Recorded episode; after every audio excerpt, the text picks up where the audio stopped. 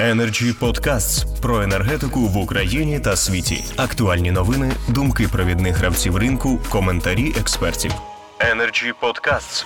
Вітаю всіх, хто бере участь у сьогоднішній дискусії. Звісно, тих, хто дивиться і слухає нас на сторінках Energy Club у Ютубі, LinkedIn і Фейсбуку. Сьогодні вузькопрофільна дискусія, але значення її дуже широке. Адже йдеться про перспективи використання водню в Україні, наскільки українська промисловість готова до споживання водню, і про те, який рівень нині і може бути внутрішнього попиту. Для тих, хто нас дивиться, нагадую, що у вас є змога поставити запитання в перебігу дискусії. Будь ласка, використовуйте віконечка для коментарів там, де ви дивитеся. І знову ж таки, враховуючи значення сьогоднішньої теми, ми регламенту не встановлюємо.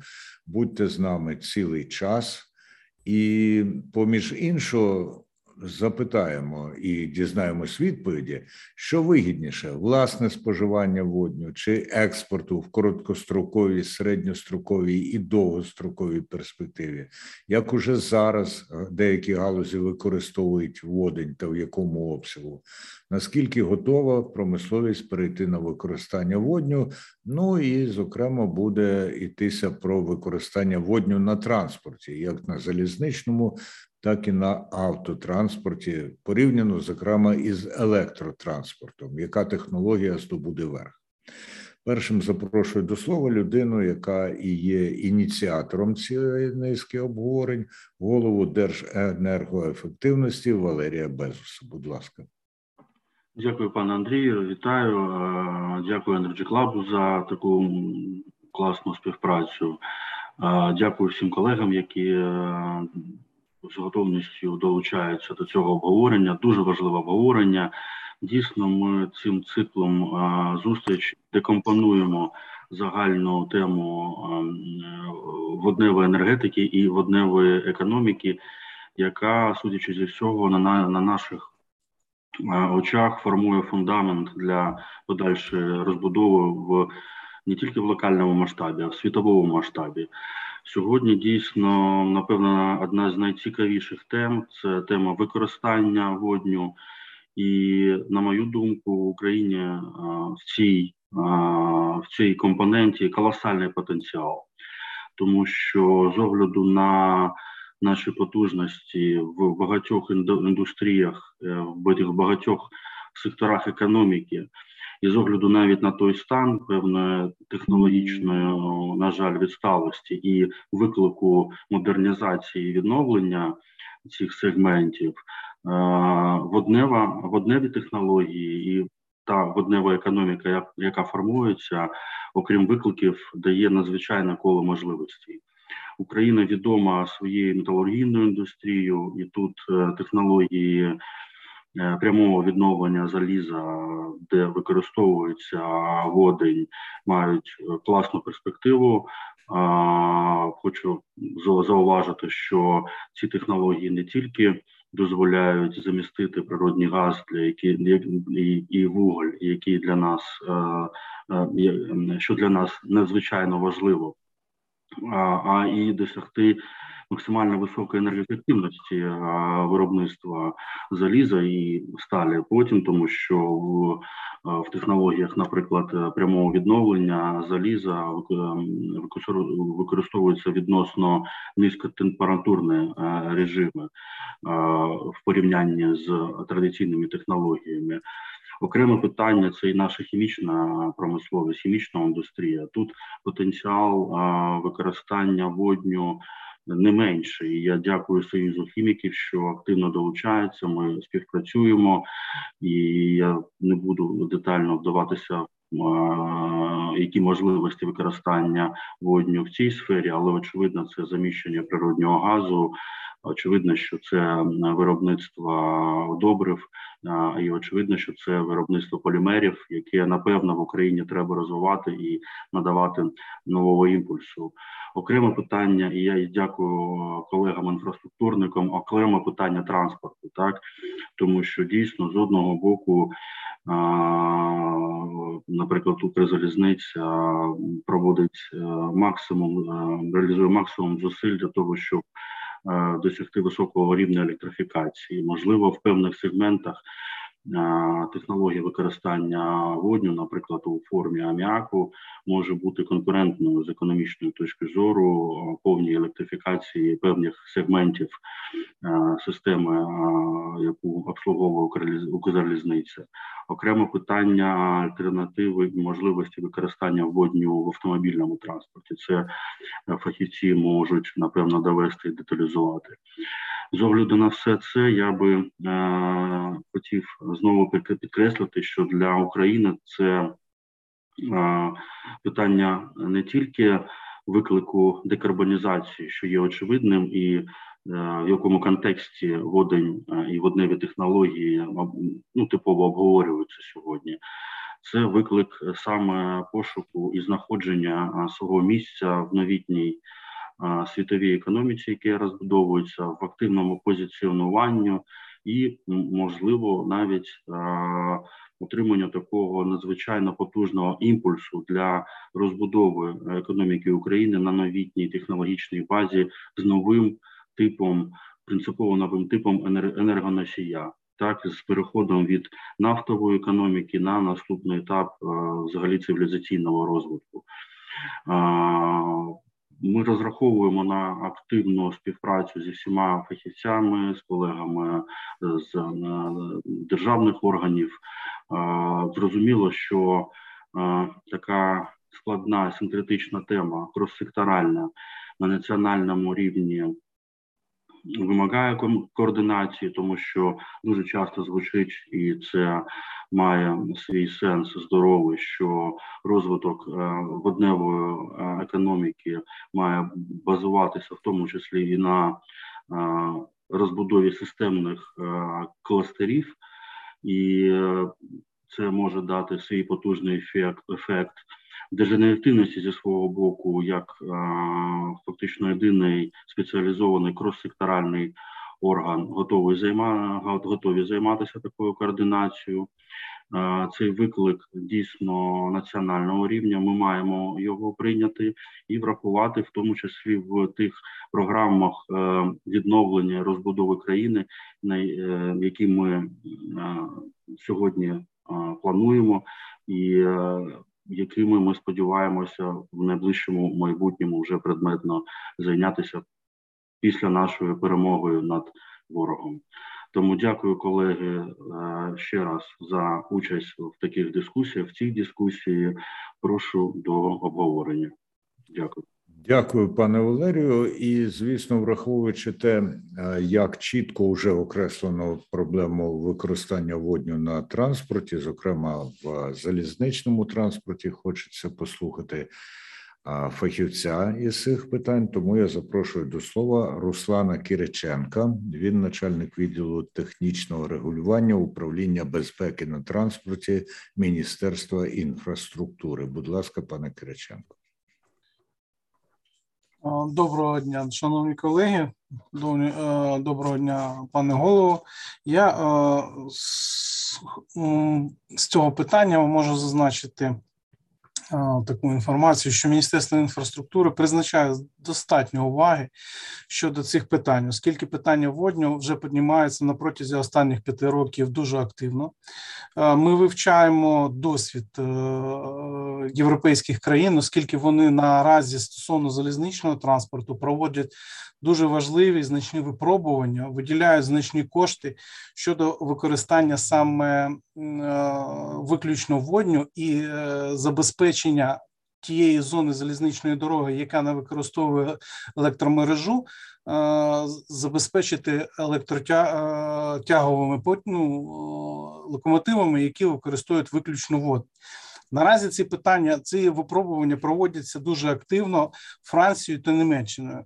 Е, вони е, ну з технічної точки зору, з технічного використання, вони вже прийшли до повних результатів і позитивних. Вони його е, він працює, він може використовуватись, але є значні питання щодо безпеки.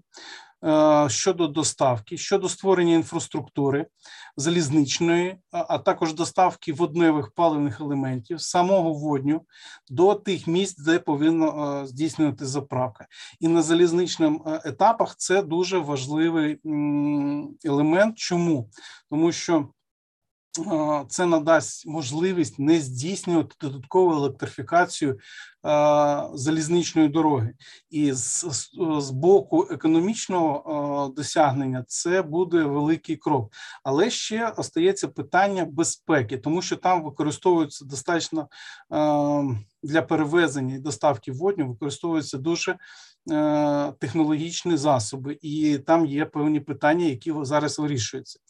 Як міністерство нас цікавить саме безпека і економічний зиск з цього питання він є також важливий, але безпека є першочерговою. Е, оскільки ми наразі не можемо. Ну, може, е, неправильно з мого боку буде зазначити, ми можемо прийняти більш активне випробування в їхніх участі. Ми приймаємо участь щодо визначення тих норм, які потрібно виконати з метою досягти цієї безпеки, які потрібно запровадити е, стосовно використання такого транспорту. Е, хочу зазначити, що в 2020 е, питання щодо стимулювання розвитку електричного водного та других економічних транспортних засобів, які використовують у вигляді палива не виключно там дизель, бензини, Е, закладена в стратегію розвитку е, національної стратегії е, транспортної стратегії до 30-го року. І в рамках цієї стратегії 2021 року нами вже було зроблено стосовно автомобільного транспорту. Ми долучилися і ввели на території нашої країни вимоги безпеки щодо автомобільного транспорту. Тобто, що про, про що це каже? Е, в технічних регламентах, які е, затверджують конструкцію колісно-транспортних засобах, ми передбачили можливість е, застосовувати вимоги безпеки до транспортних засобів, які використовують у вигляді палива водень. Тобто, наші виробники, наші постачальники транспортних засобів мають можливість завозити, виробляти, а також використовувати транспортні засоби, які здійснюють, е, використовують воду у вигляді палива. Це е, ну скажімо, це один із невеликих кроків, які потрібно було зробити. Чому тому, що коли, е, якщо ви знаєте, почалося ввезення автомобільних транспортних засобів водню, вони використовувалися в вигляді іграшки. Їх неможливо було в повному мері зареєструвати, їх неможливо було їх використовувати, і ентузіасти робили це лише для того, щоб спробувати, як це працює, що для цього потрібно, як яка потрібна інфраструктура, як це робиться, тому що світові країни Китай, Японія, Німеччина, Франція вони вже працюють значно над інфраструктурою е, для таких транспортних засобів. Китай е, взагалі на інфраструктуру на наступні 10 років виділяє 17 мільярдів євро. Щодо розбудови е, інфраструктури водного транспорту, це дуже значний крок, і вони приділяють цьому дуже великий Е, велику увагу. Ми також, ну в зв'язку з обставинами, які на сьогоднішній день в нас діють, нам не дає можливості більш ретельно е, приділити цьому увагу, але ми не залишаємо це питання поза увагою і намагаємось е, працювати. Ну, як сказати, в режимі звернення на що робиться, які робляться для цього кроки. Я що каже цього е, Женева, е, тому що там дуже багато ці питання піднімаються, і ми е, приділяємо.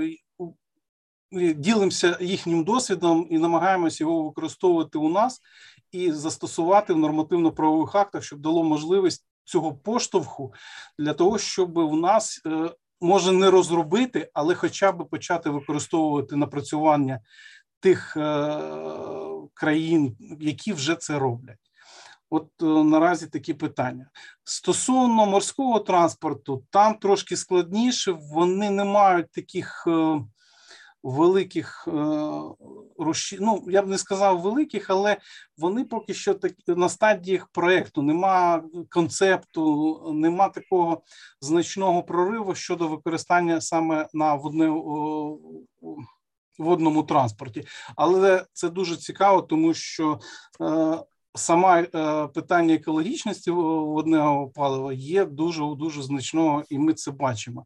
І якщо ми звернемось, то ми наш обов'язок держави відповідно до конституції саме звертати увагу на безпеку, а і основною з них це екологічна безпека. Тому ми приділяємо достатньо уваги. Ну я так вважаю, на сьогоднішній день не дуже достатньо, але приділяємо увагу, щоб надати можливість і стимулювати е, наших виробників і громадян використовувати такі можливості та вивчати питання щодо водневого транспорту. Дякую. Дуже дякую, пане Руслане. Справді дуже цікаво і настільки цікаво, що Energy Club на своїй сторінці уже на сайті зробив спеціальну сторінку е, про е, наші водневі зустрічі. От будемо викладати там цитати тих, хто бере участь, презентаційні матеріали з усіх семи зустрічей. А зараз у нас четверта.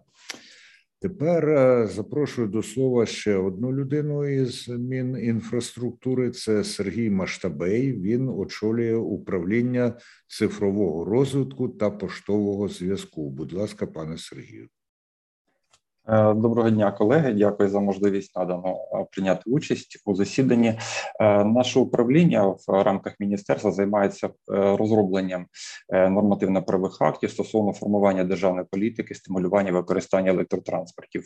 Ну, здавалося б, де електротранспорт, де управління цифрового розвитку. Поясню, що управління витікло з цифрового директорату, структурним підрозділом якого мав бути центр транспортних інновацій, який мав займатися залученням інновацій технологій сучасних в е, автомобільний транспорт. Тому так історично склалося, що ця тематика закріплена за нами. Отож, що стосується автомобільного транспорту, у нас є закон е, України про засади державної екологічної політики до 30-го року. Також є національна транспортна стратегія до 30-го року. Вони передбачають, що Україна повинна виконати певні кроки для того, щоб виконати свої зобов'язання стосовно декарбонізації транспортного сектору і е, з метою забезпечення забезпечити зменшення е, як викидів СО2 в атмосферне повітря, так і забруднюючих речовин. Це два аспекти. Е, фактично, з початком широкомасштабного вторгнення Російської Федерації до України, з початком масового руйнувань баз нафтопродуктів. Е, скажімо так, переривання ланцюга постачання нафтопродуктів російських, які йшли до нас традиційно через Білорусі, то в Україні постав новий виклик: це знайти нове джерело палива да, для автомобільного транспорту. Е, Нагадаю, що за статистичними даними 2019 року Україна спожила близько 7,2 мільйона тонн палива. Це приблизно десь біля 8,8 мільярда е, літрів палива. І з них приблизно 50% це було е, солярка, 25% бензин, і 25% газ. Це те паливо, яке споживає транспорт. Він здійснює е, біля 90% шкідливих викидів в атмосферне повітря, і де це дуже критично в містах. Бо за звітом е, Всесвітньої організації охорони здоров'я лише за 16 рік в Україні померло від забрудненого повітря понад 50 тисяч осіб. Тобто це смертність 15 разів вище ніж на е, від ДТП на дорогах. Це дуже критичне питання. Тепер повернімося власне до водньої і до електрики.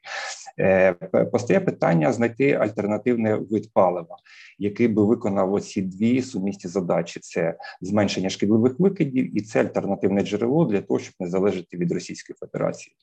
Е, серед наявних альтернативних джерел е, це у нас існує біопаливо, проте яке наразі не не видобувається в промислових масштабах. Це у нас є газ, але газ це брудний брудний джерело палива. Вона лише десь на 10-15% порівнянні з традиційними е, паливами, там бензин і солярка, зменшує викиди СО2, а по рівню забруднених речовин така сама кількість.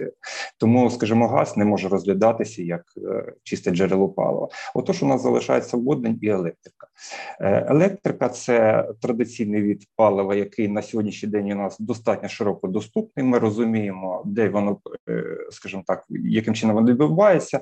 Маємо баланс енергоринку, розуміємо, що ми можемо зробити. До речі, ми займалися перерахуванням цифр і розуміли, що якщо нам для того, щоб виконати вимоги закону е, і е, нашої національної транспортної стратегії, то достатньо скоротити буде 25% споживання традиційних видів палива, перевести чи в електрику, чи у водень. Тоді ми зменшимо кількість шкідливих викидів на 30%. Е, ми шукали джерело, хто у нас є найбільшим споживачем цього палива. Виявляється, що за статистичними даними головного сервісу центру МВС в Україні налічиться 13,76 мільйона одиниць транспортних засобів. Із них лише приблизно менше ніж півтора мільйона. Це 1 мільйон 460 тисяч. Це так званих одиниць професійного транспортного засобу. Проте за енергетичним балансом ми бачимо, що саме цей професійний транспортний засіб, який менше ніж півтора мільйона, споживає понад 50% усього палива, тобто саме оцей транспортний засіб є найбільшим споживачем палива і відповідно найбільшим, е, е, скажімо, здійснює викиди забруднюючих речовин в атмосферне повітря. Тому ми приділяємо цьому увагу. Е, що стосується водню, водень це найпоширеніший елемент у всесвіті. Е, його наразі видобувають в Україні. Проте, як говорив попередній виступаючий, як в принципі напевно багато відомо, що існують певні проблеми з його транспортуванням. Отож, ми маємо розгалуджену мережу на сьогоднішній день АЗС, які заправляють наші транспортні засоби у різних куточках України, і е, е, скажімо, маємо ланцюги традиційного постачання, як вони забезпечуються. А що з воднем? А з згодом виходить така картинка, що навіть якщо ми його зможемо видобувати і виробляти, то у нас на сьогоднішній день немає технологій забезпечення, як його доставляти до цієї розгалудженої мережі, як там його зберігати. Е, повідомлю, що на сьогоднішній день, якщо ми розглядаємо воду якості палива, то там лише близько 65% – це коефіцієнт корисної дії, тобто на вкладений кіловат у виробництв, який вкладаємо у виробництво водню, ми зможемо отримати 0,65 кВт у вигляді енергії, отриманої в двигуні електромобіля. А втрати акумуляторної батареї це десь е, трошки навіть менше 10%, тобто 92-94% ми маємо е, електроенергії використаної в електромобілі. Тобто, в порівнянні з традиційною електрикою на сьогоднішній день водень програє по цим показникам. Тому розуміючи, що нам потрібно до 30-го року вже досягнути певних показників, ми орієнтуємося на те паливо, яке є в доступності. Чому тому, що коли ми говоримо про те, що ми повинні е, замінити наш е, громадський транспорт до 30-го року на екологічно чистий, то ми маємо близько 52 тисяч автобусів, які знаходяться у власності ліцензійних перевізників, і ще близько 130 тисяч автобусів, які знаходяться у власності юридичних осіб. Це 180 тисяч автобусів. Наші виробники до початку широкомасштабного вторгнення мали потужність виробляти близько однієї тисячі автобусів на рік. Вони могли підняти цю потужність до 10 тисяч, але це е, потрібно було певний час для того, щоб їм наростити цю е, скажімо так, потужність цього виробництва. Е, і коли ми говоримо про те, що ми могли би теоретично орієнтуватися на водень, то ми розуміємо, що до 30-го року ми би не змогли виконати вимоги закону. Тому, скажімо так, порівнюючи цей вид транспорту, альтернативний водень і електрику, ми віддаємо перевагу електрика, бо розуміємо це джерело і розуміємо ті технології, які на сьогоднішній день забезпечать виконання наших задач. І скажу, що в 2015 році ємність акумуляторної батареї електромобіля е, становила близько 90 Вт на 1 кг ваги батареї. А сьогодні вже це 220, тобто збільшилася ємність понад два рази відносно ємності акумуляторної батареї. Тобто тут технології, е, скажімо, акумуля... розвитку акумуляторних батарей, які є вагомою складовою частиною електротранспорту, крокують е, достатньо впевнено. Тому наше міністерство орієнтується саме на електромобілі, як на на транспорт, який в найближчій перспективі це така середня 8-10 років, здатні виконати ті вимоги, які стоять перед нами, перед нашою державою суспільством, і зокрема перед світом у плані зменшення викидів да, до атмосферного повітря. Що стосується водню, ми обережно прогнозуємо, що він також може бути використаний, але коли це будуть вже довершені технології, коли він буде більш широко поширений у якості палива, можливо, синергія, скажімо, не лише транспорт е, транспортної галузі, а й промисловості, яка буде використовувати вже водень для своїх цілей, допоможе на цій базі промисловості розвивати саме оці парки водневого транспорту. Ну скажімо, для прикладу, як громадський транспорт, те ж саме Дніпро, де дуже багато моторогільних комбінатів, чи скажімо, міста, які входять в цей агломерат, можуть виробляти води для своїх потреб, а автомобільний транспорт зможе їх тоді в подальшому використовувати для своїх потреб. Але це така більш така середня перспектива. Що робить міністерство? Міністерство на сьогоднішній день, розробляючи політику стимулювання використання електромобілів, заявляє про те, що е, з 27-го року пропонується заборонити довезення в Україну першу державну реєстрацію автомобілів з двигунами внутрішнього згорання, які були у вжитку дизельних. А з 30-го року заборонити до ввезення в Україну і першої державної реєстрації всіх інших автомобілів, тобто карбюраторних, які споживають бензин, і нових дизельних. Е, ми разом з тим не забороняємо. Ми пропонуємо не забороняти до використання існуючі автомобілі, тобто вони будуть доживати свого віку, але орієнтуємося, що близько до 50 до 2050 року Шляхом такої еволюційного відмирання ці автомобілі вже будуть становити меншість автомобільного транспорту в Україні, і Україна зможе вносити свою частку в декарбонізацію транспортного сектору. Пропонуємо також ми е, розглянути питання про запровадження податок на екологічний податок на викиди СО2 і забруднюючих речовин. Чому тому, що тут має слідувати принцип: хто забруднює, той має нести відповідальність, тобто таку фінансову.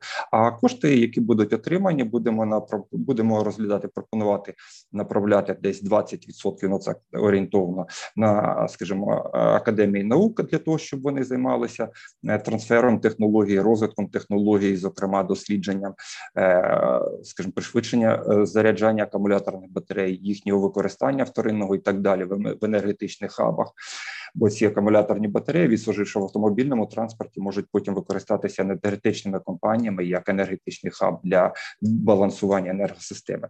І завершуючи, скажу, що для того, щоб перевести 25% спожитого палива в енергетику, нам достатньо близько 6 мільярдів кіловат годин за десь 20 рік, наскільки мені відома статистика в Україні вироблено 150 мільярдів кіловат годин, спожито 120, 30 – це пропало. Це та енергія, яка пропадає в нічні години і там за заземляють і втрати природним шляхом в енергетичних мережах. Тобто е, ми претендуємо на ту кількість електроенергії, яка сьогодні виробляється в достатній кількості, і будемо спробувати забезпечити споживання в нічні години для того, щоб балансувати ринок і не спонукати до ще більшого вироблення електроенергії. Таким чином забезпечить цей вклад в декарбонізацію. Колеги, дякую. Які є питання? Питання будуть обов'язково, але трохи під кінець, тому що деякі із наших учасників вони мають висловитись до того, як змушені будуть нас покинути. Та тому, от, скажімо, і Андрію Закревському я надам трохи згодом слово. А до речі, він уже в чаті розташовує деяку, я так розумію, довідкову інформацію. Пане Андрію, можете вже руку опустити. Я зауважив, і вам буде надано слово.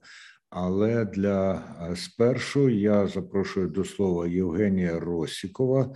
Він секретар робочої групи з розробки стратегії розвитку водневої енергетики у Міненерго. Будь ласка, пане Євгенію. Доброго дня, пане Андрію. Доброго дня, е, колеги. Дуже радий бачити таке е, широке коло зацікавлених осіб щодо водньої водневих технологій. Дійсно, ми живемо в такі е, карколомні часи, і мені здається, що водень може бути е, новою нафтою. Тобто, це така молекула, яка дає багато відповідей на багато запитань. Тобто, це і і зберігання зайвої електроенергії, використання ну чи заміщення там природнього газу. Е, заміщення сировини для хімічної промисловості, використання в, в, у важкої промисловості також щодо наприклад, наприклад, напрямку виробництва зеленої сталі там чи е, аміаку, міндобрів, метанолу. Також вона допомагає уловлювати ем, СО2 та дає багато таких е, дійсно технологічних рішень майже в всіх сферах життєдіяльності, з якою ми стикаємося. Хочу сказати, що все це ну, основні напрямки ці вони будуть зафіксовані в стратегії, напрямки розвитку також, і пройтись по ну, дати відповіді по запитанням сьогоднішньої тематики. Я не буду казати ну, офіційну позицію Міненерго, тобто скажу як людина, яка працює над цим, що моє ну, власне бачення щодо перспектив використання водню, тобто, якщо так казати про експорт чи власне використання, саме в короткій середньостроковій перспективі я бачу власне споживання. Буде розвиватися там більш перспектив з огляду на те, що є питання з транспортуванням водню в чистому огляді, тобто є.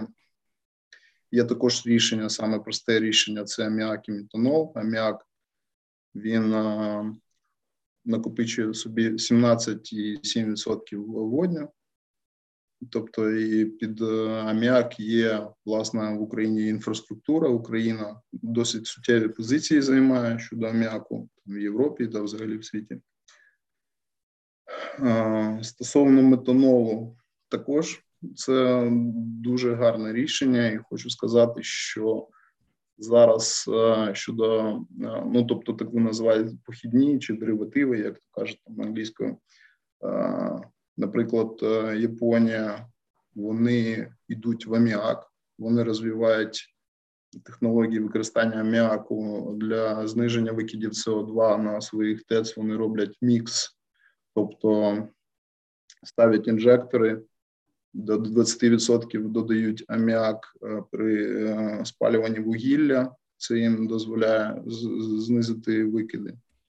Також вони о, зараз розробляють технології щодо використання аміаку на турбінах. Ну, це стосується і метанолу в тому числі. А, також е, зараз йде така ж конкурентна боротьба щодо використання в судноплавстві метанолу та аміаку.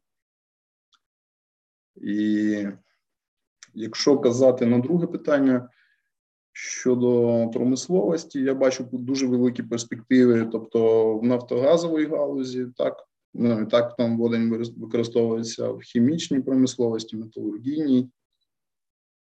Знову ж таки, там це може бути цемент, Щодо перспектив використання в промисловості, наразі йде війна, дуже важко сказати з огляду на те, що у нас відбувається, і Росія руйнує інфраструктуру і промисловість в Україні. Тобто вони це робили і раніше таку більш ну, більш такий скритний спосіб. Так, що там, наприклад, якщо казати там про нафтопереробну промисловість. А зараз вже все відкрите, де Щодо транспорту, я дуже підтримую колегу е, Сергія Маштабея, але хочу зазначити, що е, там дійсно є конкуренція між акумуляторними батареями та е, паливними комірками на водні, але також хочу сказати, що і українська наука не стоїть на місці і українське ну, підприємництво, підприємницька діяльність. Наразі в Україні вже є існує саме цей перший перспективний проєкт водневий це будівництво водневих тролейбусів. І, до речі, він вже можна сказати комерційний. Тобто, з огляду на високі ціни на викупні види палива, Зараз вже це комерційний проєкт, тобто він конкурує там з, наприклад, там з дизелем чи просто з електрикою. Якщо брати ці тролейбуси, тобто він дає можливість тролейбусу з вийти з мережі в міста, поїхати, наприклад, за місто е, на водні, так, і ну, він буде використовувати 10 кілограмів водню на 100 кілометрів. І навіть зараз дизель вже, якщо вказати там про собі вартість саме, саме пального, то водень зараз навіть дешевший за дизель.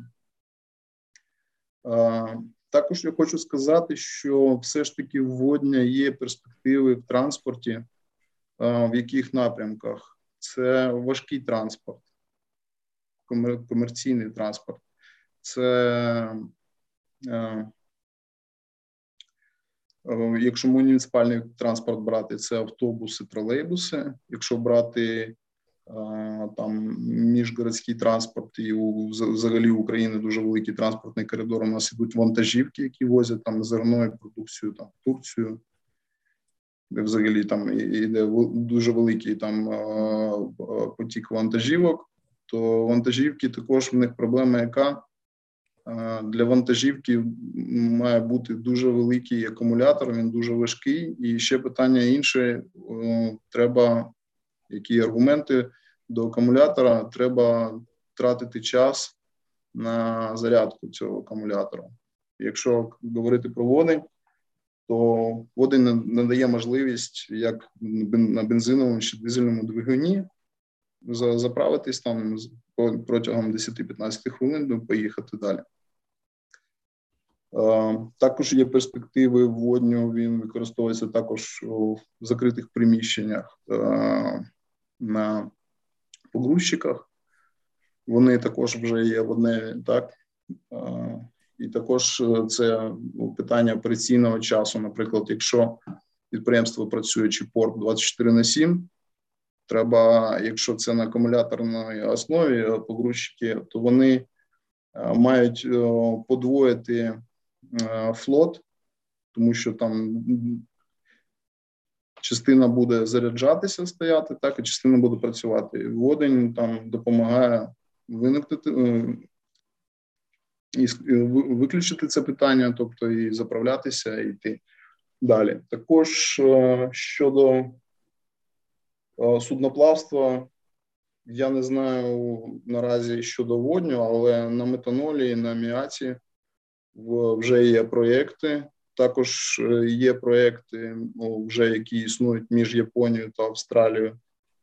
Плавають е, зроблений маршрут, возять чистий водень. Е, щодо перспектив транспортування, мені здається, все ж таки я повторюсь, це аміак і мітанол на короткострокову, середньострокову перспективу. Так, ще питання міндобрив. Ну тобто, якщо брати так, міндобрива у нас це основний споживач водня, але цей водень зараз робиться наразі паровою конверсією метана. Тобто тут є також е, перспектива велика замінника. Дякую. Якщо є якісь запитання, буду.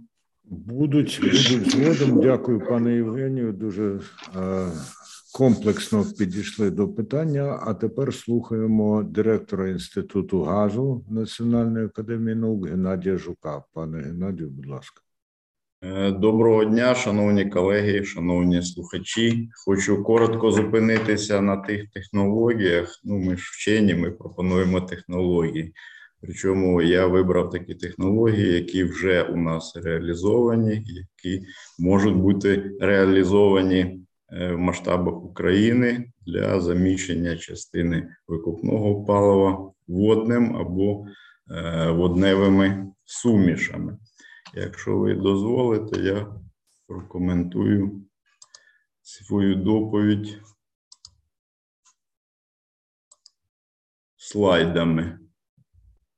Чи видно слайди? Так, видно все.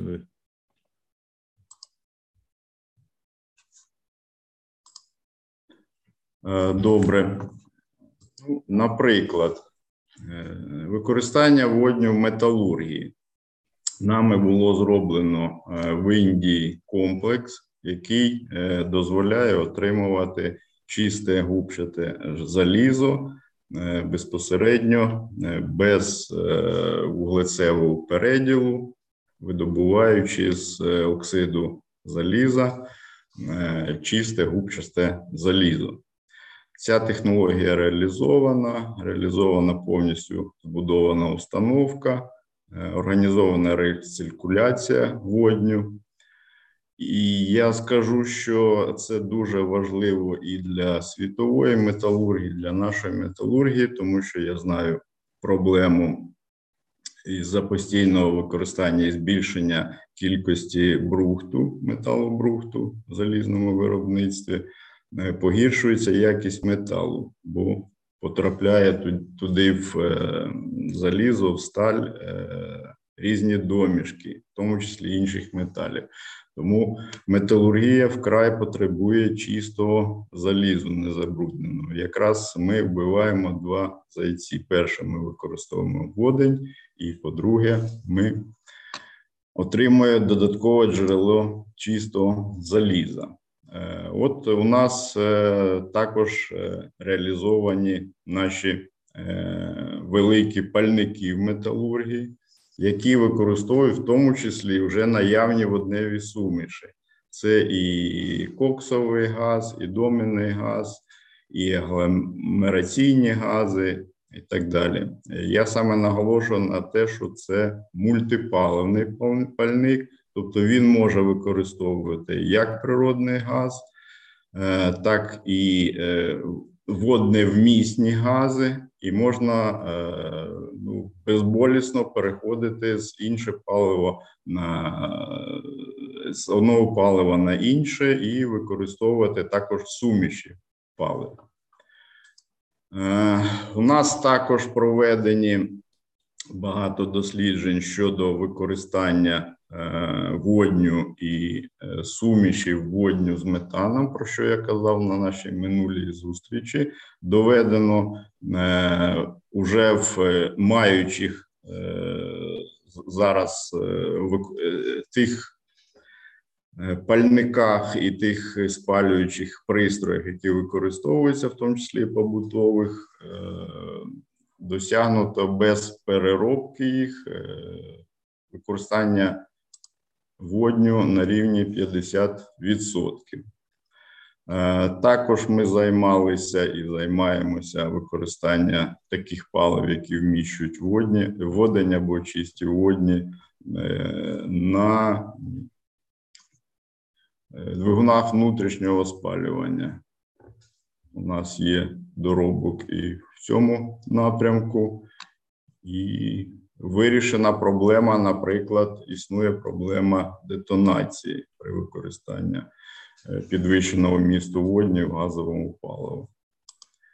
Ну і що стосується перевезення, зберігання воднів, використання на транспорті і, взагалі, як моторного палива, то, звичайно, є два напрямки: це використання е, газового палива в тому числі водні у стисненому вигляді і у зрідженому вигляді. І там, і там е, у нас є великий досвід. Е, навіть от е, зійшлюся на історичний приклад. В 80-х роках інституту було поставлене завдання ще радянською владою про заправлення літака, пасажирського літака зрідженим водним. Ну, Потім була публікація, що літак полетів на зрідженому водні. На самому ділі, все-таки це був зріджений метан. Зараз ми е, розвиваємо, намагаємося розвити, щоб все-таки в Україні з'явилась галузь по використанню зрідженого метану. Щодо водню, скажу, що і стиснений, е, і зріджений газ, газ метан. Е, в принципі, досвід обладнання на зрідженому і стисненому метані вони, він дає змогу е, досить швидко перейти на створення технології обладнання на стиснення зрідження водню. Там Звичайно, є різниця. Ну, наприклад, якщо зріджений метан це е, порядок величини мінус 60 градусів по Цельсію, то зріджений водень це вже 200, мінус 250. Те ж саме по стисненню.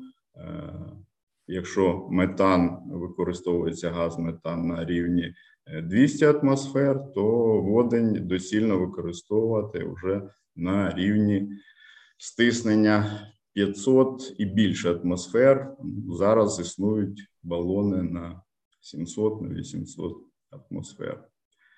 Я дякую, що мені було надано можливість виступити, і, можливо, будуть якісь запитання. Радий буду відповісти. Дякую.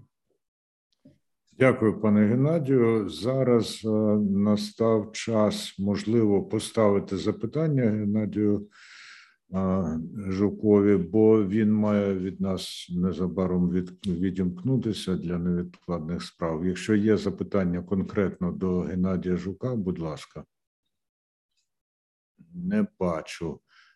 Тоді, можливо, ви прокоментуєте те, про що писав у чат Андрій Закревський. Він е, писав, зокрема, до речі, чи є у нас відокремлення визначення зелений метанол, зелений аміак, зелений водень.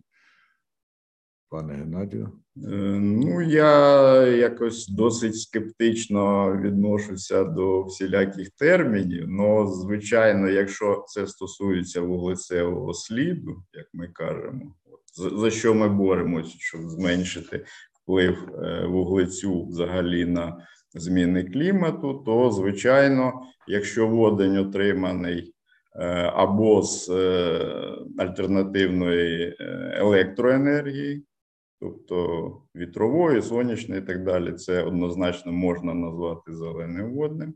Якщо водень отриманий із біомаси або біогазу, це теж буде зелений водень, бо е, ця біомаса е, все-таки е, в кінцевому своєму життєвому шляху вона перетворилася в гіршому случаї на метан, от, який ще більш ще більш вуглецево небезпечний, ніж СО2, або на СО2, тобто на вуглекислий газ. Тому ми, переробляючи або біомасу, або біогаз на водень, ми таким чином позбавляємо вуглецевого сліду. Тобто, це також можна рахувати як зелений водень.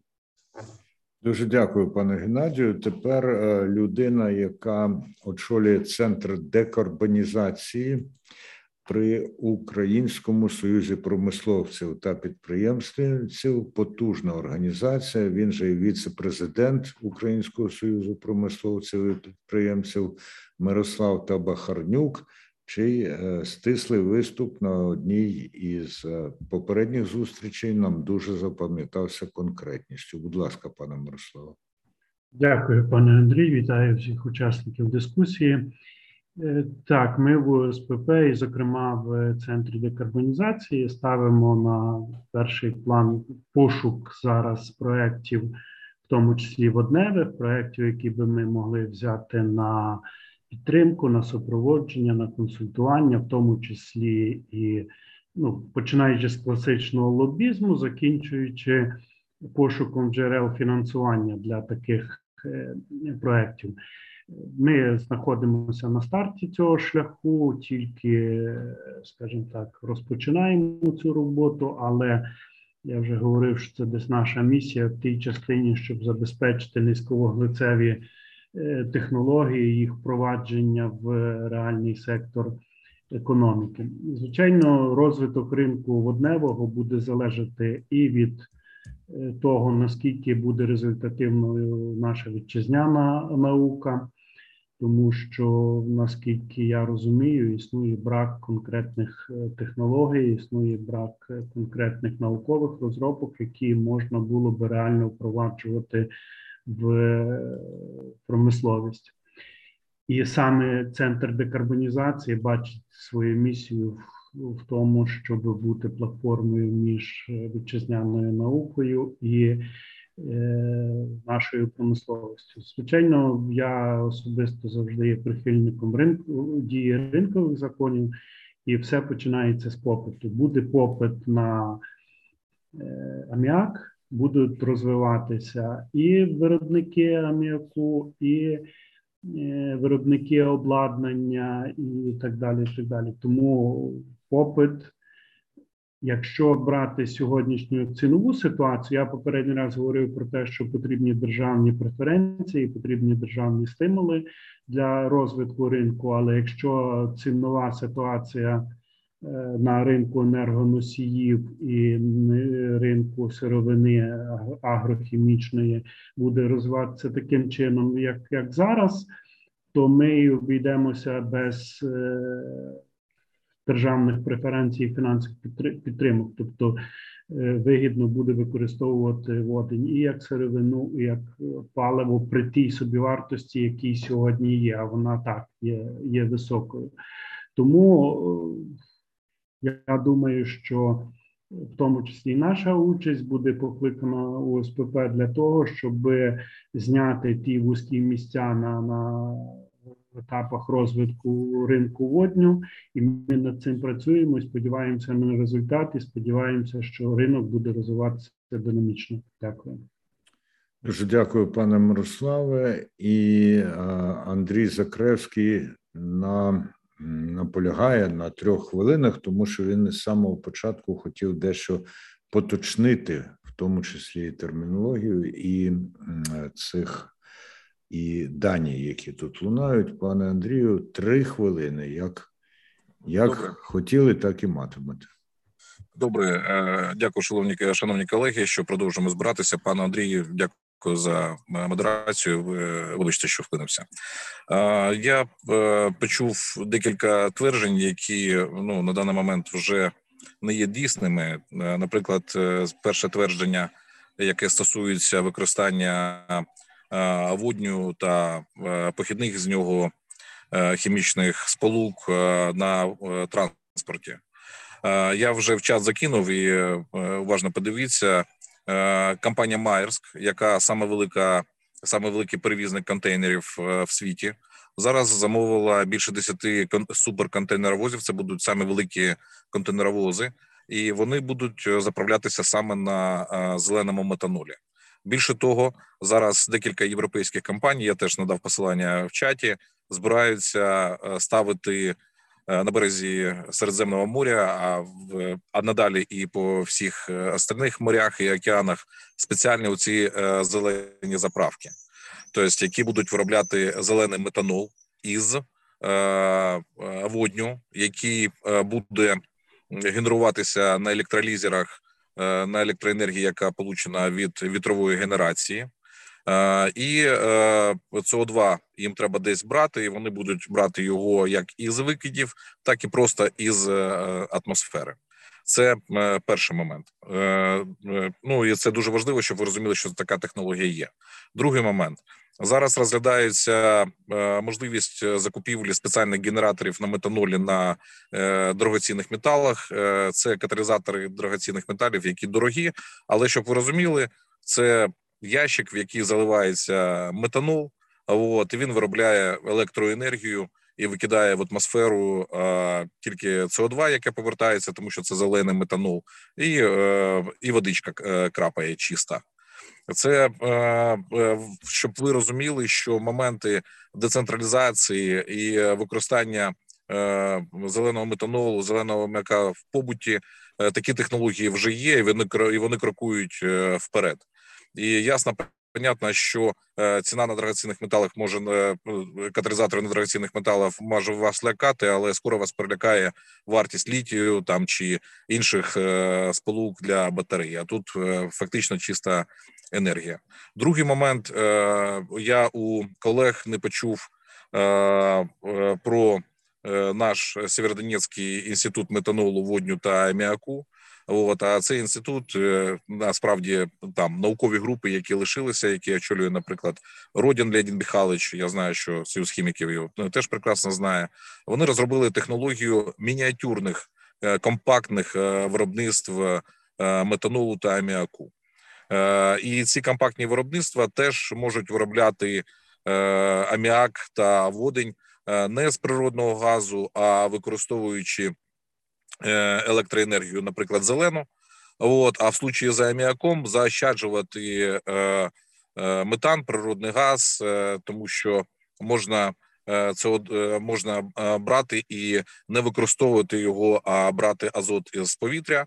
От, і використовувати електроенергію. Тобто відбувається заміщення. Зараз Пане разом... Андрію, зараз відбудеться заміщення, бо три хвилини вже збігли, і навіть чотири. Добре, добре. Шановні колеги, залишайтеся з нами. Можливо, ви почуєте, як добре. інші користуються тими даними, які ви зараз оприлюднили. Так, Зверніть увагу на чат, будь ласка. Так, обов'язково. І е, тут було згадано союз хіміків. І У нас зараз матиме слово Олександр Гриценко. Він радник президента Союзу хіміків України. Будь ласка, пане Олександре. А мікрофон треба відкрити. Доброго дня, колеги. Мене чутно? Так, тепер чути. Дякую за запрошення. Хочу розпочати з першого питання онлайн-дискусії, яку ми зараз розглядаємо. Що вигідніше сьогодні? Чи внутрішнє споживання, чи виробництво водню для транспортування? Тобто ми розглядаємо короткострокову, середньострокову чи довгострокову стратегію. На нашу думку, у короткостроковій та середньостроковій перспективі найбільш ефективним буде виробництво та споживання водню в українських хімічних кластерах, які я вам надам на розгляд далі, де водень є сировиною у виробництві аміаку та азотних добрив. У довгостроковій перспективі ці кластери повинні стати основою для майбутнього виробництва водню та його інтегра... Е, та інтеграції з системою його доставки до ЄС. У зв'язку з цим, е, так, і е, у цьому питанні я погоджуюсь з Євгенієм Євгеній Росіков, да, який теж казав про короткострокові та середньострокові перспективи виробництва водню та його споживання на території України. У зв'язку з цим хочу презентувати вам загальну концепцію виробництва та переробки водню в хімічній промисловості України. Вона складається з першого етапу, де дійсно нашій промисловості треба залучення цільових інвестицій, інвестицій під державні гарантії України у розвиток альтернативних та альтернативних е, енергогенеруючих е, потужностей та потужностей малої е, ядерної енергетики. Для виробництва зеленого аміаку, за який ми тільки що розмовляли, виробництва зелених добрив з цього аміаку, а також кінцевий продукт. І тут треба підключити сільхозвиробників, які будуть виробляти зелену сільхозпродукцію і далі її експортувати чи е, застосовувати е, в самій країні. Ми на сьогодні бачимо чотири такі кластери в Україні. Це е, кластери, які вже розташовані на підприєм... це підприємства, хімічні підприємства, які знаходяться на підконтрольній території. Зараз ми виключаємо е, стирол та е, Северодонецький азот, які зараз нам не підконтрольні. Але ж чотири кластери: це рівний азот, Одеський припортовий завод та азот Черкаси та АТ Дніпроазот знаходяться на підконтрольній території, і на їх базі можна можна робити Е, як же я як я вже сказав, такі хімічні кластери, які е, на яких буде вироблятись водень і застосовуватись для е, виробництва зеленого м'яку, ну і зелених добрив. В цілому ми забуваємо про те питання, що водень не береться звідкилясь, да, з повітря його треба генерувати і для цього потрібні генеруючі електролізери, а також обладнання для того, щоб ем, е, одержати зелену енергетику, тобто вітро, сонячна або е, атомна чи гідрогенерація. Е, по чотирьом цим кластерам нам взагалі е, ми бачимо, що буде потрібно біля 4,6 ГВт мощності електроенергії. Це десь 55% всієї хімії. Ну якщо ми беремо концерн стирол Северодонецький азот, то це десь і ці чотири підприємства. Це десь 8 гігаватт, так а на підконтрольній території нам буде потрібно десь 4,6 гігаватт електроенергії. Взагалі, 8 гігаватт електроенергії дасть нам змогу замістити біля 6,2 мільярда мільярда тонн, ой, мільярда кубів газу на рік. Тобто я хочу сказати, що Україна Україна вже сьогодні може і повинна розпочати реалізацію концепції виробництва та застування водню у хімічній галузі держави. Цей крок може стати першим етапом на шляху втілення в життя загальної водневої стратегії, дозволить дозволить підготовити потужності та напрацювати досвід перед втіленням другого етапу модернізації чи будівництва вже транспортного шляху, доставку водню у Європейський Союз. Навіть ці чотири кластери хімічної промисловості на підконтрольній території дозволять виробляти переробляти ну переробляти близько 580 тисяч тонн водню на рік у зеленій аміак та зелені добрива.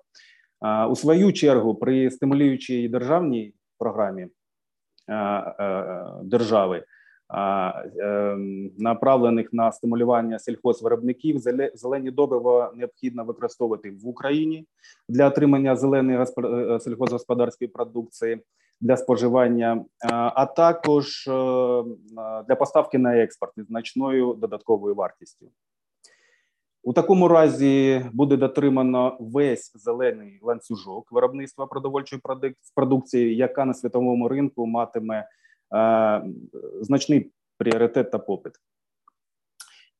Біля водневих кластерів, за яких я тільки що е, казав, необхідно на наш е, погляд збудувати сміттєпереробні підприємства, е, вуглекислий газ, яких не буде потрапляти в атмосферу, а направлятися на виробництво того ж самого зеленого карбаміду, це азотне добриво, що дозволить суттєво вплинути на екологію регіону. Додатковий екологічний же бонус ми бачимо у зниженні антропогенного навантаження на водні ресурси країни через виділення кисня у воду при розташуванні сонячних панелей на поверхні воднього масиву. Починаючи вже сьогодні, ми, нам треба сконцентрувати увагу на залучення закордонних інвесторів. Це великі гроші, це мільярди доларів, і їх треба залучати за державної підтримки. Це зрозуміло для закупки електролізерів, потужності гідро чи вітрогенерації. Тому, на нашу думку, вже сьогодні Кабінет міністрів України спільно з нами, з союзом хіміків та профільними міністерствами при участі підприємств хімічної галузі. Ми можемо сформувати деяку окрему чи бути в якійсь іншій групі, де ми можемо продовжити опрацьовувати нашу концепцію для втілення її в життя. Дуже дякую за увагу. Дуже дякую за докладність, пане Олександре. Зараз у нас має бути Назар Пасика. Так. Добрий день. Колеги. Так, будь ласка. Ви мене чуєте? Так, чуємо, чуємо, пане Назаре. Добрий день. Дякую колегам за можливість виступити перед вами. Я хотів би трошки сказати, що згоден з паном Олександром, і хотів би трошки наголосити на деякі на деяких питаннях, які ну я хотів би, щоб було розуміння, наскільки це важливо саме для підприємств хімічної галузі. щоб перейти на водень. Тобто на підприємствах, наприклад, Черкаси, які я представляю, є аміаки, які, хоч зараз можуть використовувати частину водню, частину водню, наприклад, 10%, і виробляти ну замість природнього газу, і частину замістити частину природнього газу водним з виробництвом добрив. Наскільки це буде зелений аміак? Ну напевно, треба працювати в цьому питанні, щоб наші колеги з Євросоюзу, ну світова спільнота ну визначила, щоб, наприклад, якийсь відсоток заміщеного природнього газу і вироблена з цього продукція вже вважалася зеленою. Ну я як, наприклад, беру це 10%, то вже аміак може бути зелений і з цього почати. Але з чим з чим столкнеться підприємство, яке яке спробує виробляти водень? Перш за все, це генерація, тобто де взяти саме зелену генерацію. Тобто, по тій ціні, який може виробник зеленої енергії давати цю енергію, вона по тим цінам буде не зовсім конкурентна здатна. Ну зараз при цій ціні газу то да, але якщо це буде 400 доларів або менше, то вона буде не конкурентна здатна. Ця ціна за електроенергію. Тобто, нужен потрібен дешевий ресурс потрібен сталий ресурс. Тобто, треба розуміти, що для виробництва одної тонни аміаку, ну водню для аміаку потрібно десь 10-10,5 мегаватт електричної енергії. Такі великі потужності, ну щоб виробляти, наприклад, 120 тонн на годину аміаку, то ви розумієте, скільки потрібно електроенергії, гігавати. От і е, якщо якщо брати е, якщо брати саме це питання, то е, я вважаю що за потрібне, що то, що сказав Олександр, ну наголосити, що Україна Україні потрібно е, йти по шляху. Е, не тільки альтернативної енергетики, бо вона не є не є якби сталою, і відключення, які були, наприклад, в Америці або в ЄС цієї зими, показали, що якщо стаються якісь проблеми з альтернативною енергетикою, то треба підключати потужності, які мають їх замістити або накопичувачі великі електроенергії, що коштують дуже дорого, щоб накопити її, щоб вони були на якісь запаси. Ні, Тобто треба вироблення якоїсь якогось сталого виробника, наприклад, малої ядерної енергетики. І Україна, наскільки мені відомо, ще в 90-х роках мала мала технології що могли б виробляти е, саме е, електроенергію на малих е, ядерних енергоблоках. І це дуже важливе питання, і в щоб забезпечити в цілому в цілому країну електроенергію стало, щоб енергосистема була надійною. Тим більше, що частина енергоблоків у нас вже відпрацювала. У нас 45% в Україні енергоблоків саме ядерна, тобто відсотки це ядерна енергетика, і вони вже відпрацювали по 40 років. То треба думати, що через близько чим там 7-10 років, може трошки більше, є ресурс. А далі що? Теплова енергетика у нас також, тобто з вугіллям проблеми, з газом проблеми. Тобто є багато питань в цьому в цьому ракурсі. То Наприклад, як Франція, е, вона е, тримає 70-75% е, ядерної енергетики, і це ну, влаштовує країну. Вона досить добре себе почуває. Я не фахівець цій області, але саме ста саме такі сталі істочники і якби надійні істочники зможуть зробити вироблення водню сталим. Тобто, якщо якісь проблеми в нас виникають в системі виробництва електроенергії альтернативної, то у нас це викличе якби припинення або там збої вироблення аміаку. А Процес вироблення аміаку він непреривний і досить великі, досить великі збитки при зупиненні частковому, ну тобто короткостроковому або довгостроковому припиненні виробництва. Е, тому на це треба звернути увагу саме забезпечення електроенергії. Чому це важливо і в довгостроковій перспективі? Тому що е, поки що тим е, тими засобами, якими виробляється водень, а саме електролізом, вони ці засоби потребують дуже великої кількості електроенергії. І е, для того, щоб забезпечити не тільки себе цим водним, а й експортувати його, треба е, дуже багато саме дешевої і надійної надійної генерації. Тобто, треба е, я, я вважаю паралельно будувати. Е, займатися альтернативною енергетикою і ядерною енергетикою, гідроенергетикою, тобто цим цими саме забезпеченню забезпеченням енергії, якщо ми хочемо перейти на водень. То, що сказав Олександр, що е, для того, щоб виробляти саме саме карбамід, е, азотні азотні добрива, наприклад, селітру, ми можемо виробляти без СО2. Е, а от щоб виробляти саме карбамід, і він щоб був зелений, треба обов'язково це обов'язкова умова, щоб були е, сміттєпереробні заводи, щоб звідти забирати СО2. Е, е, тому що підприємства, які Дніпроазот, ОПЗ, е, Черкаси, то вони виробляють в тому числі і карбамід, крім аміаку.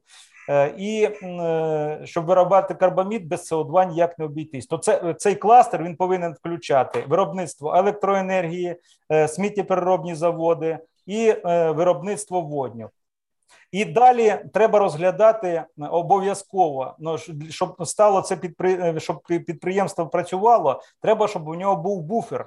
Тобто е, буває такі ситуації, що підприємство зупиняється ну якимось чином по незалежним причинам, і саме транспортна система по водню вона повинна йти не якось там до 30-го року. Я вважаю, а паралельно паралельно з будівництвом цих кластерів, щоб можна було видавати або забирати водень з цієї системи. Тобто вона повинна бути буферною системою, розглядати розглядати транспортування водню в Європу. Я вважаю за потрібне, тобто є питання, там як його транспортувати. Там ну багато фахівців е, висловлюються, що е, ця транспортна система не годиться, яка є газотранспортна система. Я вважаю, що можна розглядати, як її е, ну як зробити так, щоб, наприклад, покрити внутрішні поверхні полімером і транспортувати все таки по цій транспортній системі. І цю і ці задачі треба не розглядати не дуже довгостроково, бо ми, ну якби е, воно не буде цільним цільним комплексом. Ну я так вважаю. Е, що е, що касається е, підприємств Черкаси і, наприклад, Рівного, то як як я вже сказав, при е, забезпеченні незначних незначних з усім комплексом коштів, ми і зараз на цих заводах можемо виробляти частину зелених добрив і втілювати ну, пілотні проекти з вироблення водню і вироблення з них е, зелених добрив ми можемо робити це вже зараз. Е, і е, програма, яка яка може бути, вона може складатися ну, із початкових таких кроків. Я вважаю, що це робити доцільно вже починати зараз, прямо зараз. У мене все. Якщо будуть дякую, питання... дякую, да. пане Назаре. Нагадаю, що Назар Пасика він представляє технічну службу акціонерного товариства Азот. І у нас є і Андрій Закревський, і Сергій Маштабей, котрі хочуть висловитися. Будь ласка, стисло. Перший Закревський, потім Маштабей. Я думаю, що проблеми, які зараз е, були окреслені, вони спокійно вирішуються. По перше, створенням гібридних хіміко-технологічних комплексів, які виробляють аміак та метанол в ті часи, коли сонячна енергія в день влітку зовсім не потрібна чи закачують кудись. Другий момент є зараз і будуються біометанові біогазові установки, на яких оці компактне виробництва будуть робити, і проблема з пресуванням водню вона дуже добре вирішується за рахунок зберігання цієї електроенергії саме в аміаку і метанолі. І я дуже не згоден з вашими словами із за того щодо собівартості зеленого аміаку і метанолу, навіть якщо не враховувати капітальні витрати, які є на сонячну генерацію, а рано чи пізно вони окуповуються завдяки програмі європейської і світової щодо викидів СО2, тобто це нам допомагає зараз і дуже сильно під час цього переходу. У нас є ще й другий момент. Тобто, ви розумієте, що е, зелений метанол, який йде і е, будується на дожимній компресорній станції, наприклад, е, установка по зеленому метанолу, яка синтезує з е, зеленого водню та викидів СО2 з цього ДКСу, і водички, яка витікає з цієї труби, і температури майже під тисячу градусів. Він е, цей зелений метанол і зелений аміак. Він безкоштовний насправді. Дякую. Дякуємо, пане Андрію. Сергій Маштабей, будь ласка. Е, дякую, колеги. Хотів доповісти вам інформацію, що під час планування, скажімо так, розробки нашої політики стимулювання використання електротранспортів, ми розглядали різні е, види альтернативних палива, в тому числі і водені. Ми задавалися питання, як виробляється це паливо, як воно транспортується, як зберігається, як воно заряджається в е, баки там транспортних засобів, да, які при цьому є витрати. І от одним із елементів ми розглядали там можливість транспортування водню майбутню е, в газотранспортній системі. Але для того, щоб е, правильно розуміти цей процес, ми зверталися і до Національної академії наук, зокрема до інституту проблем матеріалознавства імені Фасевича з питанням, чи здійснювалися наукові і фундаментальні наукові та науково-технічні технологічні дослідження щодо впливу водню на метали, з яких виготовлені ці е, більшість нафтогазопроводів, насосні компресорні станції, їх запірна арматура, і збереження головним чином металами та їхніх матеріалами своїх властивостей після використання, скажімо так, в цих системах водню. Бо нагадаю, що водень сам сам по собі це агресивний газ, в нього молекула набагато менше ніж молекула звичайного газу. Так ось е, академія наук нам не відповіла. А інститут матеріалознавства імені Фацевича повідомив, що ці всі дослідження не проводилися, тому потрібно до того, як оприлюднювати якісь там, скажімо, градіозні плани по використанню, потрібно мати якісь наукове підґрунтя, наукове, скажімо так, висновки щодо можливості. Бо, скажімо, те, що озвучують нам говорячі голови з Німеччини, а це, скажімо, куплений російським Газпромом, там скажімо, їхній істеблішмент, да то вони е, досить ймовірно просувають такий наратив для зруйнування газотранспортної системи України. Нагадаю, що вона йде із сходу на захід, а водені планується транспортувати із південного сходу на північний захід. Да? Бо для його виробництва потрібно скажімо, великі масиви води. А залишити там Дніпро без води, використати на виробництво водню, це буде не зовсім правильно. Ну хотів доповісти вам таку інформацію, яку ми отримали в ході виконання наших завдань. Дякую, колеги. Дуже дякую, пане Сергію. Тепер е, настає черга пана Айрата Хакімзянова. Він засновник товариства Укрєвроконсалтинг. Пане Айрате, будь ласка. Доброго Я дня. бачив. О, і бачу вас. Будь ласка. Так, чутно мене, да? Так, так.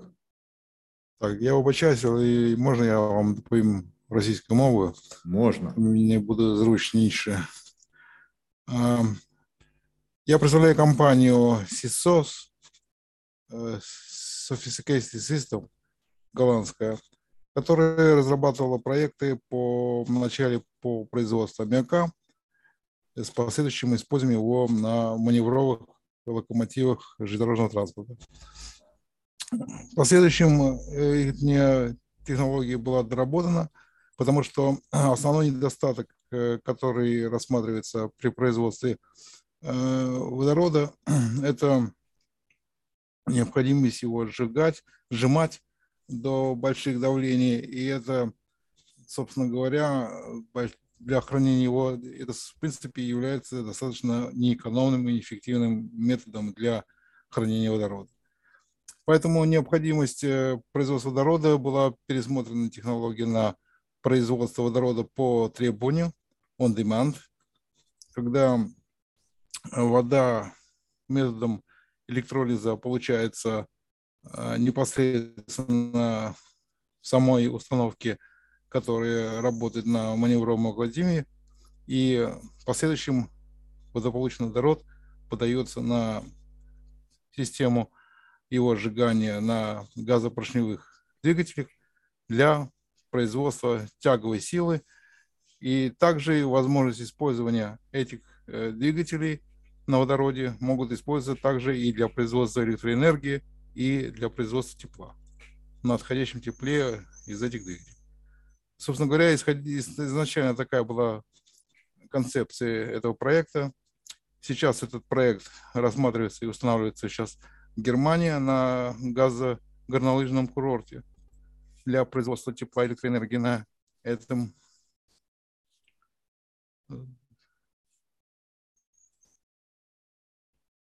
Алло.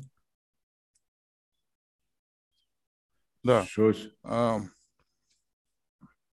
да, чуємо вас знову, будь ласка. Да, да. Он а,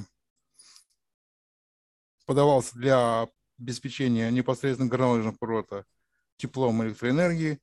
И э, в настоящий момент он сейчас происходит э, сертификацию данной установка. И поэтому э, эта технология именно по производству водорода, а не по производству аммиака, который первоначально рассматривался, предлагается, в принципе, для рассмотрения, в том числе и на железнодорожном транспорте Украины.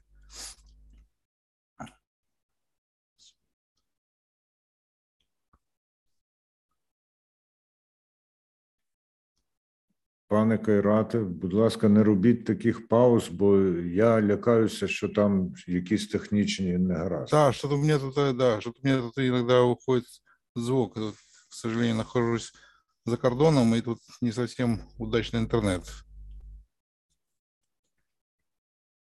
Как вы знаете, Илон Маск в своем громогласном заявлении сказал, что Э, электроэнергия не надо использовать для производства водорода, потому что водород в данном случае будет достаточно неэффективен по сравнению с электроэнергией, в том числе и на транспорте. Это связано с тем, что необходимо а, не только тратить электроэнергию на производство водорода, на разложение воды, но и на сжимание этого водорода для последующего хранения. Поэтому для того, чтобы вот эту проблему избежать, надо уйти от необходимости хранения водорода для того, чтобы нет было необходимости тратить энергию на, сжигание, на сжимание его. И использовать такую технологию, как получение водорода по on demand, по требованию. Собственно говоря, вот эта технология, которая сейчас предлагается для рассмотрения, и Если есть вопросы какие-то у вас, я готов ответить на них. Дякуємо, пане Рате. Будуть можливо запитання, але трохи згодом. Тепер ми будемо дивитися і слухати презентацію Олександра Сігала. Він кандидат технічних наук і завідувач лабораторією Інституту технічної теплофізики Національної академії наук йдеться про технології та обладнання для спалювання водню та палив на його основі в енергетичному обладнанні, промислових та опалювальних казанах, які ми називаємо котлами. Пане Олександре, будь ласка. Дякую за можливість виступити. По-перше, деякі коментарі до того, що ми вже до цього чули, це все ж таки те, що може хімічна промисливість України вже фактично 6,2 мільярди перерахунку на природний газ використати. Ми кажемо, що якщо використати ту саму потужність, електричну потужність, яка є додатково в Україні, тобто це фактично атомна та зелена електрика, то в комунальному теплопостачанні ми могли б використати біля 16 мільярдів кубів водню, тобто це біля 5,5 мільярдів кубів в перерахунку на природний газ заміщення. Але потрібно мати на увазі, що зараз ми кажемо про одні ті ж обсяги електрики. Якщо ми плануємо їх використовувати в е, хімічній промисловості, то скажіть про це комунальному господарству, то ми не будемо на них розраховувати при формуванні своїх технологій. Якщо ми плануємо їх використати е, на заміщення е, природного газу, який ми купуємо в комунальному господарстві, то тоді їх не буде в хімічній промисловості. Тобто, давайте не маніпулювати цими цифрами і будемо кудись е, планувати, бо будівництво технологій це дуже дорога штука. Якщо ми будемо побудуємо, а потім у нас не буде ресурсу, то це буде дуже недобре. Це по-перше. По-друге, е, ми е, намагалися з'ясувати все ж, скільки коштує, скільки коштує, буде нам коштувати фактично використання водню в комуналь... для заміщення природного газу в комунальній теплоенергетиці. Е, і ми вийшли на, на таку цифру десь 60 гривень в перерахунку, в перерахунку на один метр кубічний газу, природного газу заміщення. Тобто, якщо якщо зараз ми маємо десь е, ну, за кордоном ціну біля 40 гривень, то це вже, е, ну, як коли ми мали е, ціну біля 10 гривень, то це дуже лякало. Зараз 60 на фоні того, що за кордоном ми маємо ціну 40, лякає, але не дуже. Це вартість самого ресурсу. З чого ж буде компенсуватися вкладення на технологію, на обладнання? Тут ми маємо дуже обмежену, якщо не підіймати цю ціну, то ми маємо дуже обмежений ресурс, але це ресурс вартості тони СО2 еквіваленту, яка в Європі вже сягнула десь 100 доларів за тонну. І СО2 еквіваленту, а ми знаємо, що тисяча кубів газу це десь 2 тони СО2 еквівалента, тобто 200 доларів. І от, от ці розрахунки е, теж нам показують, що як, якась компенсація вкладень можлива. Але, але ці, це повинні бути довготривалі інвестиції для того, щоб вони окупилися. Тепер, е, що ми пропонуємо? Ми е, працюємо з воднем достатньо давно і е, прийшли до деяких не дуже таких популярних зараз висновків, е, тобто використання самого водню в промислових комунальних котлах, це е, дуже е, ну, непросте діло. І тому що це має велику проблему з безоп... з ну, вели, е, собственно, ми ми маємо велику е, проблему з е, безпекою. Ми маємо проблему з відор з тим, що факел відривається, і потрібно в топках застосовувати спеціальні стабілізатори для стабілізації цього полум'я, бо границі існування факелу е, значно ширші, ніж на е, природному газі. Е, ну, ми, Ви бачите презентацію, якщо можна, там є ці змінення деботічної температури, необхідність збільшення перерізів всіх пальникових пристроїв, бо нам потрібно в одиницю часу прокачати в три рази більший обсяг палива, щоб забезпечити ту саму ефективність, ту, ту саму потужність того ж самого котла. Тобто, це великі інвестиції і великі проблеми.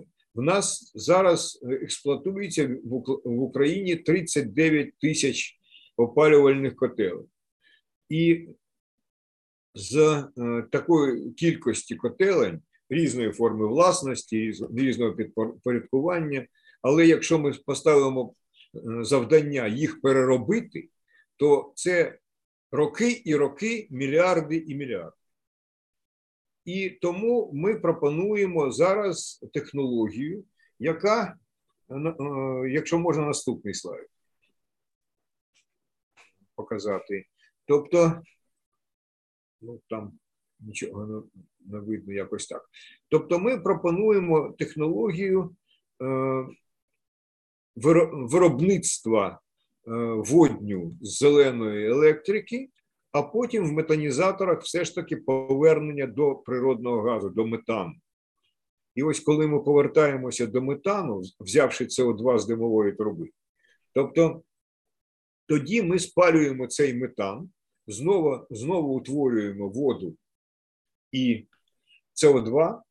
СО2 знову запускаємо на формування ново, з воднім формування нового метану, а воду знову розкладаємо на е, для утворення води. Таким чином, ми маємо замкнутий цикл і можемо не маємо проблеми з проблеми з водою. Це по-перше, не маємо проблеми з, зі спаленням, бо в нас пальники і котли всі як працювали на газі, на природному газі, так фактично вони на тому ж метані і продовжують працювати. І е, е, в такому е, варіанті в нас фактично всі теплові електростанції можуть бути використані як водневі хаби. Тобто тут там є електричні мережі, які підключені Тобто ми можемо з зеленої електрики передати на електричні станції електрику. Е, всі теплові електростанції стоять на воді, тобто ми можемо взяти воду. Ми можемо е, додати тільки один цех, цех електролізу, де ми розкладаємо цю воду і утворюємо водень. Потім ми забираємо СО2 з димової з димаря Е, е, йдемо йдемо через е, глибоку глибоку утилізацію теплоти, тобто через сорбцію СО2. СО2 додаємо знову до того водню, метан подаємо в котел, знову утворюємо СО2 і H2O на димарі, і цикл, цикл замкнувся. Тобто, таким чином, в нас нема транспортування водню.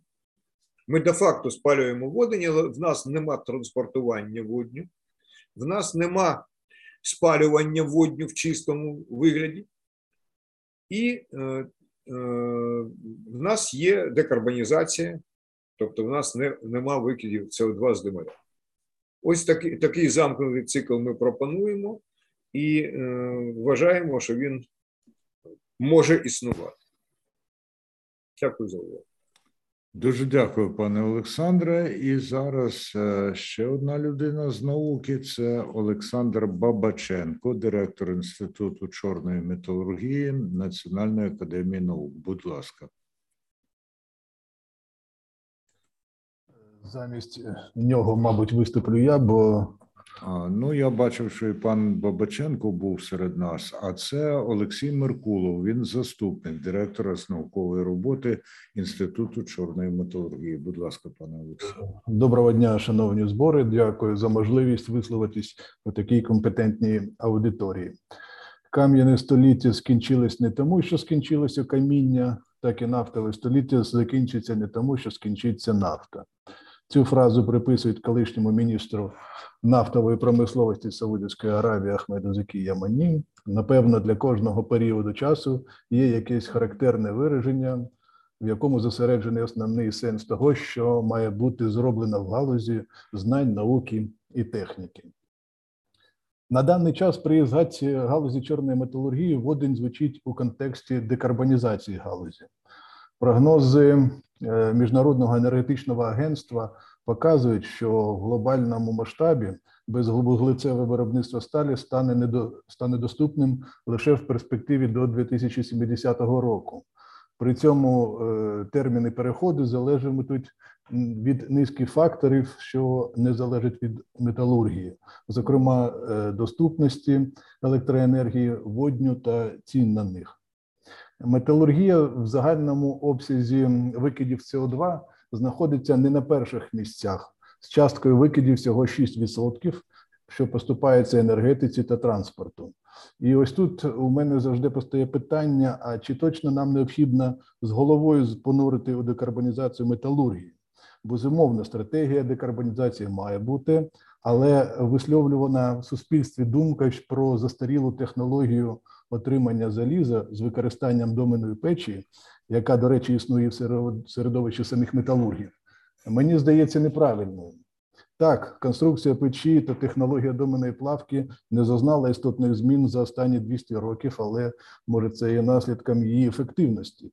Наприклад, е, КПД роботи теплової електростанції становить до 40% без зарахування утилізації теплоти, тоді як е, КПД доменної печі становить близько 85%, також без зарахування утилізації теплоти. При цьому наразі жодна домена піч України за винятком печі Волчевську не оснащена газоутилізаційними безкомпресорними турбінами, що дозволяють використовувати потенційну енергію доменного газу та виробляти електроенергію. Завдяки такій установці можна отримувати до 60 кВт на годину електрики на кожній тонні човуну. Для прикладу, Е, домена піч, одна із доменних печей Запорожсталі 1500 метрів кубічних виробляє близько 3000 тонн човуну на добу.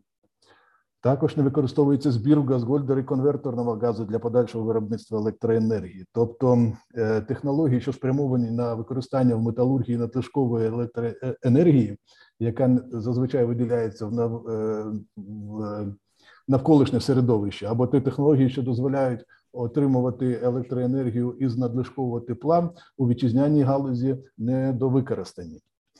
Е, процес декарбонізації сталевої галузі з використанням водню ускладнений з причин, які можна розділити на дві групи: е, технологічні та економічні. Е, з технологічних причин в першу чергу можна виділити те, що альтернативні технології знаходяться тільки на етапі розробки та часткового випробування а також альтернативні технології виробництва сталі вимагають на порядок збільшення споживання електроенергії. При цьому йдеться про екологічно чисту електроенергію. Е, з економічних причин е, це висока потреба в інвестиціях та висока собівартість виробництва. Я би хотів трошки зупинитись на існуючому в Україні промисловому досвіді застосування водню в металургії, масової металургії. За розробками фахівців нашого інституту у період 1982-1992 року на Макіївському металургійному заводі в доміну піч подавався в кількості до 200 метрів кубічних на тонну човуну очищеного коксового газу, в якому вміст е, водні становив близько 70%. Коксовий газ подавався від Авдіївського коксохімічного заводу трубопроводом, протяжність якого становила пару десятків кілометрів. Тобто за відновним потенціалом воден має істотну перевагу перед іншими дутьовими добавками, наприклад, природного газу. Поряд з цим тепловий ефект його перетворення у фурм найнижче, що визначає і низьку тепловіддачу в печі в порівнянні з іншими дутьовими добавками. Тому основним ефектом віддування водню є зменшення теплопотреби процесу за рахунок зниження е, ступеня прямого відновлення заліза і на відміну, наприклад, від пиловугільного палива, де е, основний ефект досягається за допомогою внесеної при спалюванні на фурмах теплоти. Е, також використанням водню в металургії знімається проблема реформації вуглеводнів у фурманому осередку. Таким чином, застосування водню у складі коксового газу у надоменних печах е, Макіївського металургійного заводу дозволила повністю вивільнити природний газ і отримати так додатковий приріст е, продуктивності та економії коксу. Також в нашому інституті розроблено та пройшло е, дослідно-промислове застосування прифурмений газифікатор вугілля. Такий газифікатор встановлюється на кожну фурму доменної печі та дозволяє отримувати так званий блакитний сорт водню з подальшим вдуванням його доменну піч для заміни природного газу, половугільного опалу і якості відновника. Треба відмітити, що е, на ближче десятиліття більшість нових металургійних технологій з використанням водню тільки е, вийдуть на етапи промислових випробувань у світі, а тому на цей період в Україні буде зберігатись традиційна схема виробництва сталі, доминопіч, кисневий конвертер. Е, в середньостроковій перспективі основні шляхи трансформації чорної металургії України будуть пов'язані з реалізацією заходів щодо ресурсу та енергоефективності виплавку човуну та сталі а також зі створенням інтелектуальних систем управління технологічним процесом. Резюмуючи свій виступ, відзначу, що поки не вирішено питання енергоефективності у вітчизняній металургії, резерв якої, на відміну від е, поточного кращого світового показника за тієї ж схеми отримання сталі до менопіч конвертер становить близько 30%, Говорити предметно про використання водню в чорній металургії, мені здається, трошки передчасно. Ризики е, для металургійної галузі створює факт, що мета по зниженню викидів на державному рівні вже поставлена у той час, як терміни появи нових технологій не визначені. Цей вислів стосується плану витрат на науково-дослідні та проєктні роботи в цьому плані. При цьому в мене є особисте побажання, щоб е, слідування за водневою кон'юнктурою без оцінки власних можливостей і інтересів е, не призвело до розчарування як профессора Преображенского, який сказав, зачем искусственно фабриковать человека, когда любая баба може родити його в любое время. Да? Вважаю, що водень в українській металургії необхідно розглядати в довгостроковій перспективі як основне паливо, а в середньостроковій перспективі як один іще із варіантів диверсифікації паливовикористання. Дякую за увагу. Дуже дякую, пане Олексію. І у нас ще е, зараз перед підбиттям підсумків, якщо Андрій Закревський ще з нами, я йому надам слово, бо зауважень у нього не бракує, і вони, як правило, мають сенс, але недовго, пане Андрію, будь ласка. Ну, мене трохи заспокоїв пан е, Андрій Костриба та е, е, та пан Валерій сказав, що на наступний четверг мене вже запрошено. Але я тому я не зараз не буду презентувати це повністю листа, але зараз підготовлений лист уже з проектами, які які стосуються компактних виробництв. Е, дуже запрошую всіх присутніх на наступний четвер для того, щоб його презентувати. Нам потрібна підтримка. і Я хочу, щоб ми його детально розглянули. Ну і другий момент е, заваження було на рахунок Ілона Маска. Е, Ілон Маск збирається робити свої ракети на зеленому метані, використовуючи дуже стару технологію поєднання води. Е, води, сонця та СО2. Як ви знаєте, і на місяці, і на Марсі є метанові льди, є е, водні льди. Він збирається їх розтопити, і саме про це він і говорив. Зараз, до речі, вийшла його стратегія е, третього етапу десятирічного приходу, в якій він не багато не мало, а хоче змінити всю інфраструктуру людську по споживанню електроенергії. Так що, якщо захочете, ми про це теж поговоримо. Не все так однозначно з використанням водню. Дуже дякую, пане Андрію. І звичайно, е, я сподіваюся, що коли буде ваша презентація, буде розміщена на тій спеціальній сторінці е, сайту Energy Club, де ми розміщуємо матеріали, присвячені саме водню.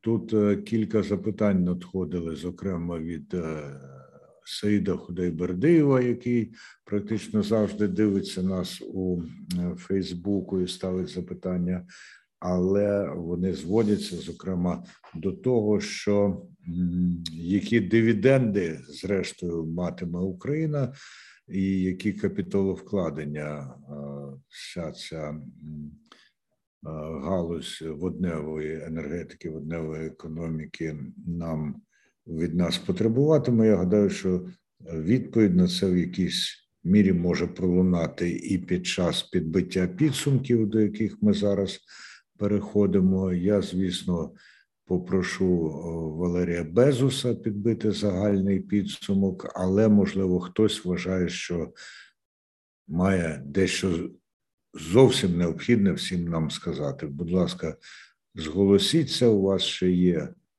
скажімо так, 30 секунд на те, щоб сказати. Але, але, але, очевидно, задоволені перебігом дискусії наші учасники. Тому я запрошую пана Валерія Безуса, голову Держенергоефективності, підбити загальний підсумок сьогоднішнього обговорення.